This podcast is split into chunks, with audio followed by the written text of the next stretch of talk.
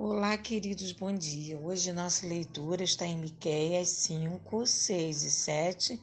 Estarei trazendo um resumo desses três capítulos e espero poder chegar àquilo que todos precisam. Deus abençoe. Vamos lá. Ajunta-te, ó filha de tropas. Jerusalém é chamada a convocar seus exércitos em vista da aproximação do perigo. Ela é chamada de filha de tropas provavelmente por causa da concentração de tropas reunidas ali.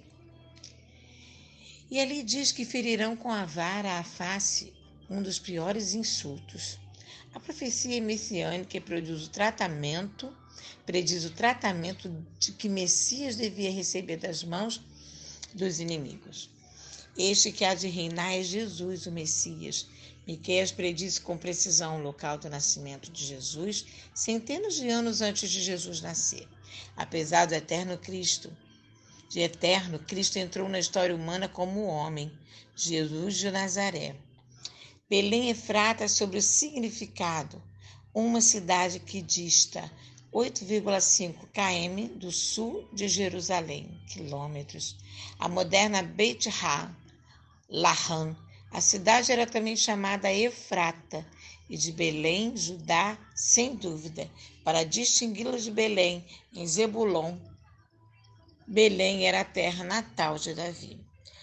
De ti me sairá. Os judeus reconheceram essa profecia como messiânica e, em resposta à pergunta de Herodes sobre onde o Messias havia nascido, eles citaram a passagem de Miqueias, da eternidade, Miqueias apresenta a pré-existência daquele que devia nascer em Belém. As manifestações de Cristo alcançam a eternidade no passado. No princípio era o Verbo, e desde os dias da eternidade, o Senhor Jesus Cristo era um com o Pai. Ele se manterá como bom pastor. O Messias permaneceria firme no cuidado e na defesa de suas ovelhas. Até os confins, o domínio do Messias seria universal.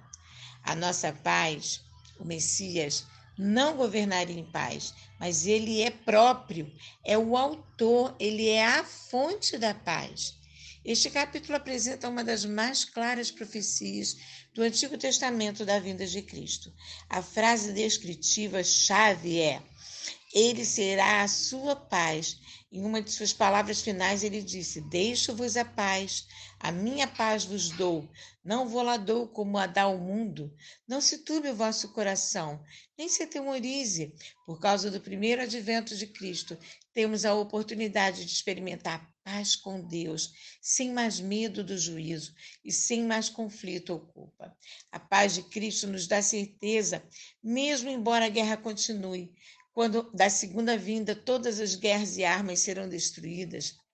A Síria, já que era a messiânica, está em discussão aqui. A Síria, sem dúvida, representa as nações que se oporiam ao desenvolvimento do Israel restaurado.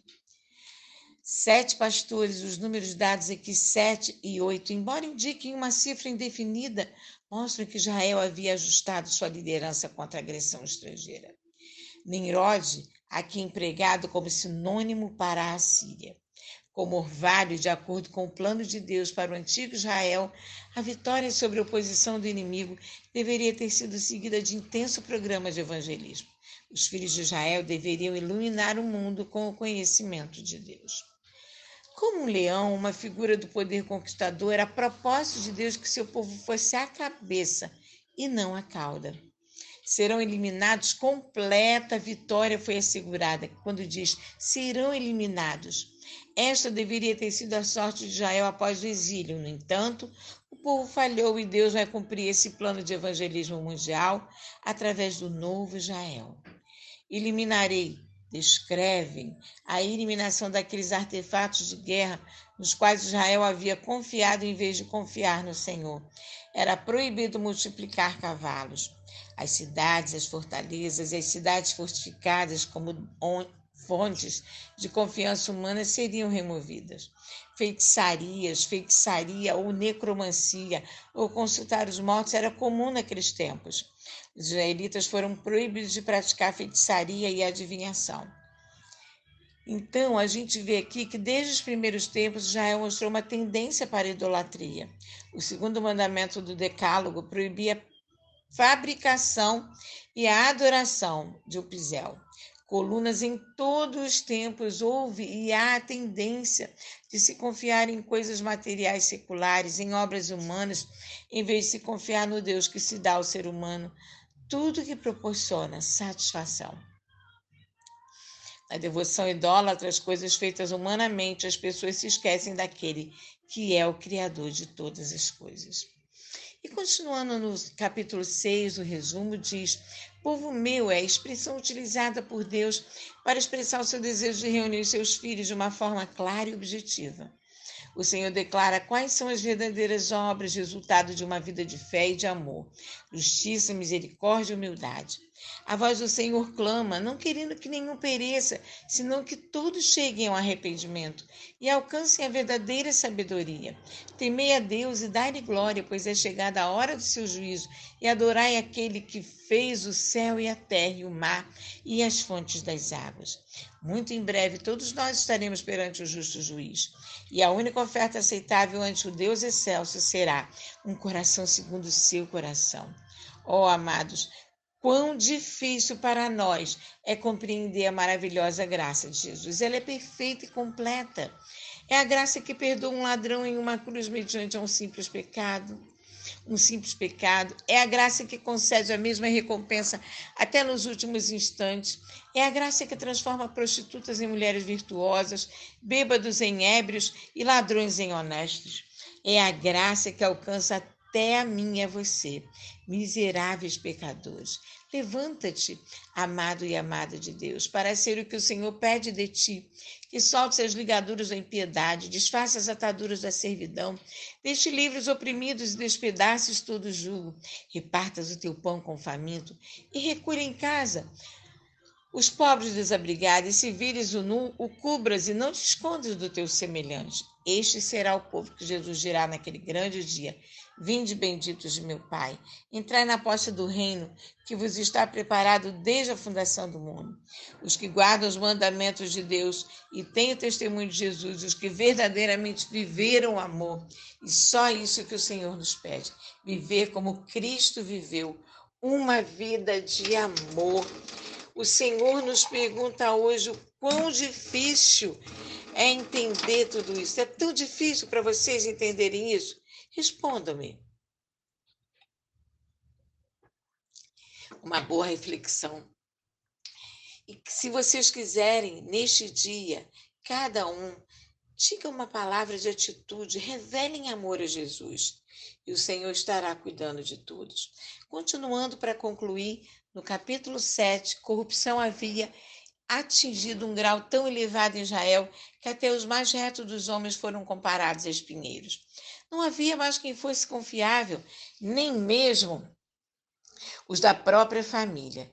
E esta advertência não ficou num passado remoto, mas foi descrita por Jesus como a realidade do mundo nos últimos dias.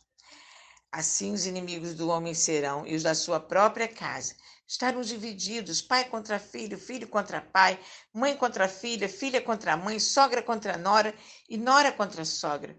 Miqueias, porém, escolheu desviar os seus olhos da terrível condição em que se encontrava e olhar para a salvação. Eu, porém, olharei para o Senhor, esperarei no Deus da minha salvação, e o meu Deus me ouvirá. Deus tiraria o seu povo do lamaçal do pecado e o salvaria para o reino do Filho do seu amor. Apesar da certeza de ter de enfrentar um juízo, ele não seria de condenação, mas um juízo remissivo. O Deus que deixou o seu trono de glória vindo a este mundo como um servo sofredor é o mesmo que deseja perdoar todos os nossos pecados e lançá-los em um abismo inalcançável. A nossa confiança não deve estar depositada em pessoas, por mais que as amemos. A nossa confiança deve estar alicerçada em Cristo que nos ama com amor eterno. Aquele que não nos trata segundo os nossos pecados e nem nos retribui consoante as nossas iniquidades. O desejo do Senhor é o de converter o coração dos pais aos filhos e o coração dos filhos aos seus pais. E este está também além de tudo, porque esta também é uma obra do Espírito Santo nos últimos dias. Mas esta derradeira obra só tem cumprimento na vida daqueles que, pela fé, aceitam o perdão do bom pastor e o apacentar do seu bordão. O perdão é a única dádiva divina pela qual pedimos e não precisamos esperar, ela é imediata e é plenamente eficaz. Bem-aventurado aquele cuja iniquidade é perdoada, cujo pecado é coberto. Sigamos, pois, o conselho divino. Se o meu povo, que se chama pelo meu nome, se humilhar e orar e me buscar, e se converter dos seus maus caminhos, ah, então eu ouvirei dos céus, perdoarei seus pecados, sararei a sua terra e seremos verdadeiramente felizes. Bom dia, povo de Deus. Que Deus possa estar abençoando a todos. Tenham prazer na misericórdia. E hoje eu queria deixar aqui para vocês um desafio. Escreva uma oração. Escreva uma oração. Abra o seu coração para aquele que deseja entrar. Ore por alguém, cuide da sua casa, cuide da sua família. Seja misericordioso. Tempos difíceis, mas tempos de avivamento. Tempo de nos levantarmos e olhar ao afinco da palavra, tudo aquilo que Deus tem para nós. Deus é maravilhoso. Deus abençoe o nosso dia em nome de Jesus. Amém.